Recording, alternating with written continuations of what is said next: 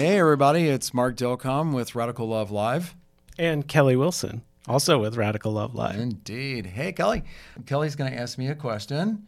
What's that question, Kelly? What is up with you in your spiritual life this week? A lot. I'm in the uh, program of um, with Shalem Institute of Spiritual Formation, studying contemplative meditation. It's an 18 month program. One of the requirements that's in the uh, in the uh, uh, program is that I have a spiritual director. I had not had one before the the program, and quite honestly, I was resistant to the idea. So I was I was out there fishing around for a spiritual director, and what do I want, and what's this experience going to be like? I will tell you that actually, I think this has been one of the best things that I have done for my own faith. Yeah. It has taken me places that I would never have done. And yes, I am blessed that he is very good at what he does. But where that has got me thinking uh, to answer that question, what's on my mind right now? It's about the dualistic mind and what is that all about? And we live in a world, and we have for quite some time, where we frame things in uh, yes, no, black, white, true, false, good, evil, all of that. And I see spirituality, and in my case, the Christian faith, a lot of times we do the same. And I've been guilty of doing that as well. And it's been rather enlightening and actually has been um, very uncomfortable. And I'm glad that it is uncomfortable because I found myself actually trying to define who is a Christian and who isn't uh-huh. from my worldview. Mm-hmm. And that's not easy. And I'm finding that who am I to do that? And I'm still processing through that, but I embrace if somebody says that they are a Christian, then I will believe that they are. We may not agree and I may vehemently disagree with their beliefs on how it might affect another person. But they are family to me within that Christian family, and so therefore I will honor their dignity, even though I can disagree with them. Mm-hmm. Then that is where I go back to the dualistic mind. Now, I'm not the first person to think of this. Richard Rohr and many others over the centuries as contemplatives. This is why we do have contemplative meditation is it breaks us free from the dualistic mind and we're in an open space where there is this openness. There's just simply there is nothing defined inside that space. And I'm very familiar with that and I practice contemplative meditation not just because of the program I'm in, but that's how I even came back to my faith was through meditation but the dualism and, and how even though I'm aware of it, how does it affect us? And it's pervasive in, in our in our society. And I'm mm-hmm. thinking, wow, this really it's in so many faith systems. It is the way we look at others.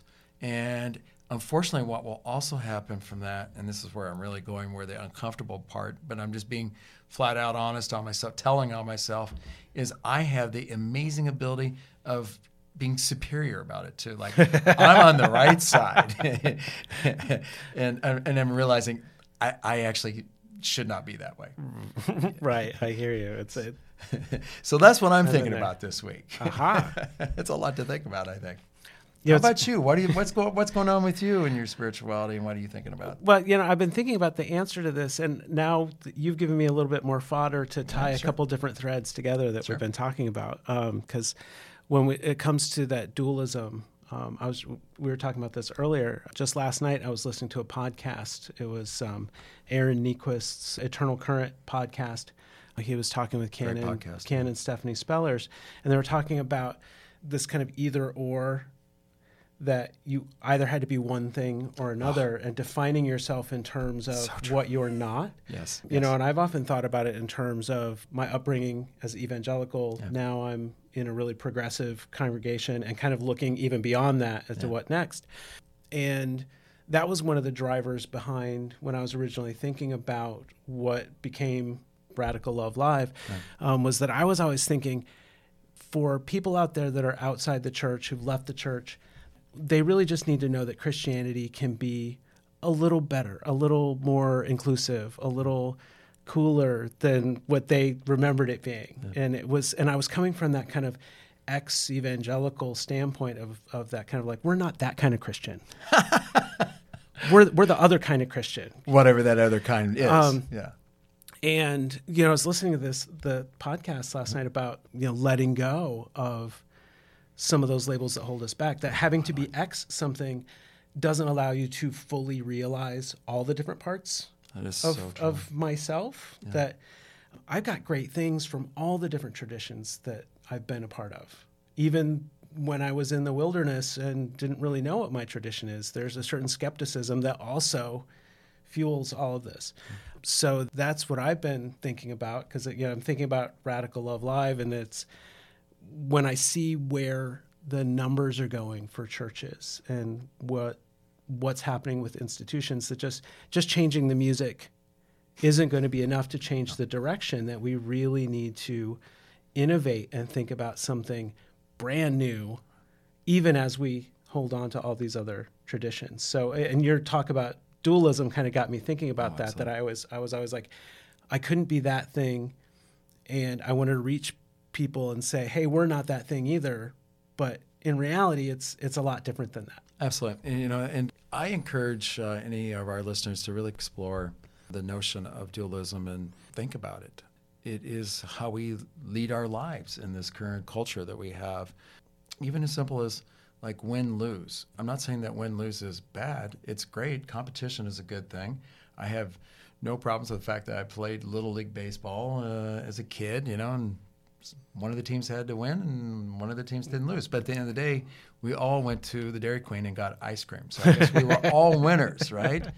But as we get into adulthood and things get a little bit more serious, we do work on this zero sum mentality mm-hmm, and mm-hmm.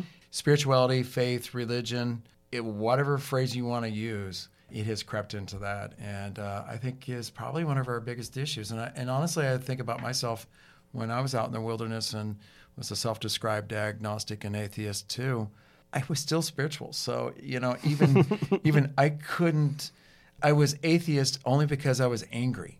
It was like I I didn't know that there was another way to frame it. Some might say, well, today that's what we call spiritual but not religious. I'm not saying that. We like boxes. We like to put things in in a, in a in a construct that we can uh, understand it. And that's why, you know, it seems that the human mind enjoys things. But spirituality of all things, dualism is really a bad thing. Mm-hmm. And I can't help but believe that if we looked back over the last several hundred years of the Christian church, all the way back to the, the Enlightenment and where we are today, a lot of that is based on dualism and defining what is good and what's evil. And is this not why we live in the world in which we do? Why we're asking these kinds of questions. What is faith? And why doesn't religion work anymore? We're just simply asking these questions. Yeah. So that's what I've got going on. There's a lot, to, a lot going on. Right? yeah. I'm puzzling over the dualism is a bad thing. Is it fall into the good bad dichotomy?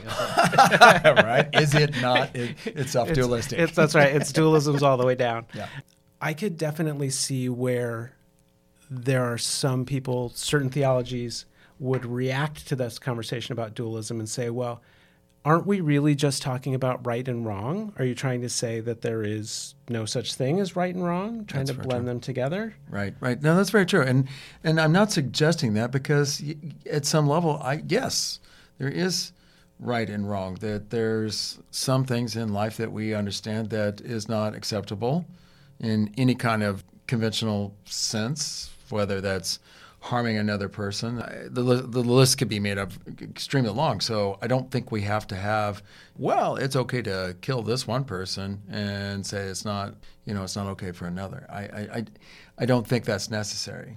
Well, and there's definitely, I've, I've been involved in, in some debates Uh, and conversations that have gone both ways where people are using you know in my case they're using biblical text to say this justifies the killing of these people in these circumstances when they're breaking my house when i'm in a war or whatever. Right. and then somebody else who's like yep. no the, the life is precious. You have to you know you have to protect it at all costs. Correct. And neither one of these conversations are acknowledging the fact that our life is really complicated and that it's very hard to walk out every day with a rule that says this is right and this is wrong and this is right and this is wrong rather than going out with an attitude that says I'm going to be guided by this principle and I'm going to use that to measure what I do and what I don't do or what I accept what I don't accept which is I think a little bit different than dualism. Oh, like absolutely. I'm, I'm, going to go out with an attitude of love and see how the day works out. Would you not say isn't that the third way,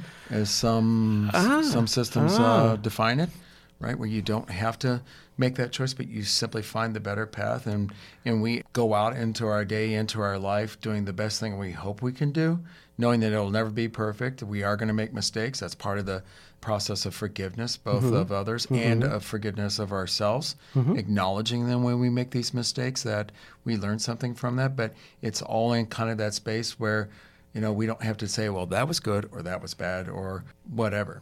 Right, right. And we don't have to go out and burn an animal at the end of the day to make sure that we're ritually and sacrificially clean. We know that we can accept forgiveness because it's already been given to us as a gift. It's, and it's hard for a human to do that. Like that I want to do true. a dance or play with some true. beads or something, or is something that tells me like I have a certificate that says that I'm forgiven. It's hard to do it with faith, but but we have to do it with faith. We do. All right. And, and that's a very good point. And you were thinking, as you just mentioned, the, rich, the ritual sacrifice. I'm thinking, oh, well, that's true. And it's not like this is just a 21st century uh, issue. It's not been around in, uh, then. It's, it goes way back into human history. Uh, this need for acceptance and getting right with, in this case, God or whatever, it was uh, defined in uh, appeasing the gods. Mm-hmm.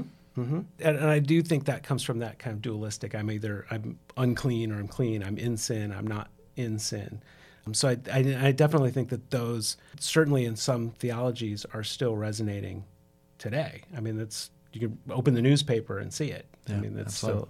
still it's still an issue. Very much so. Yeah. Now you talk about our our journeys. There was definitely a part of my journey where letting go of having to have it all figured out is really the thing that brought me back yeah, into yeah, it. And the journey that we're on with Radical Love Live has shown me that in the last few years, I, I might have also I might have gotten into a comfortable spot of having having it all figured out again, just in a different way. Right. And now it's challenging me to to keep exploring, which is good because that's what I've always challenged everybody else to keep doing. So. That's true. I don't know who has said it, uh, but uh, probably more than one person that we don't change when we're comfortable. It's only discomfort mm-hmm. that provokes change. That's right, and that's, that's I'm definitely trying to stay uncomfortable.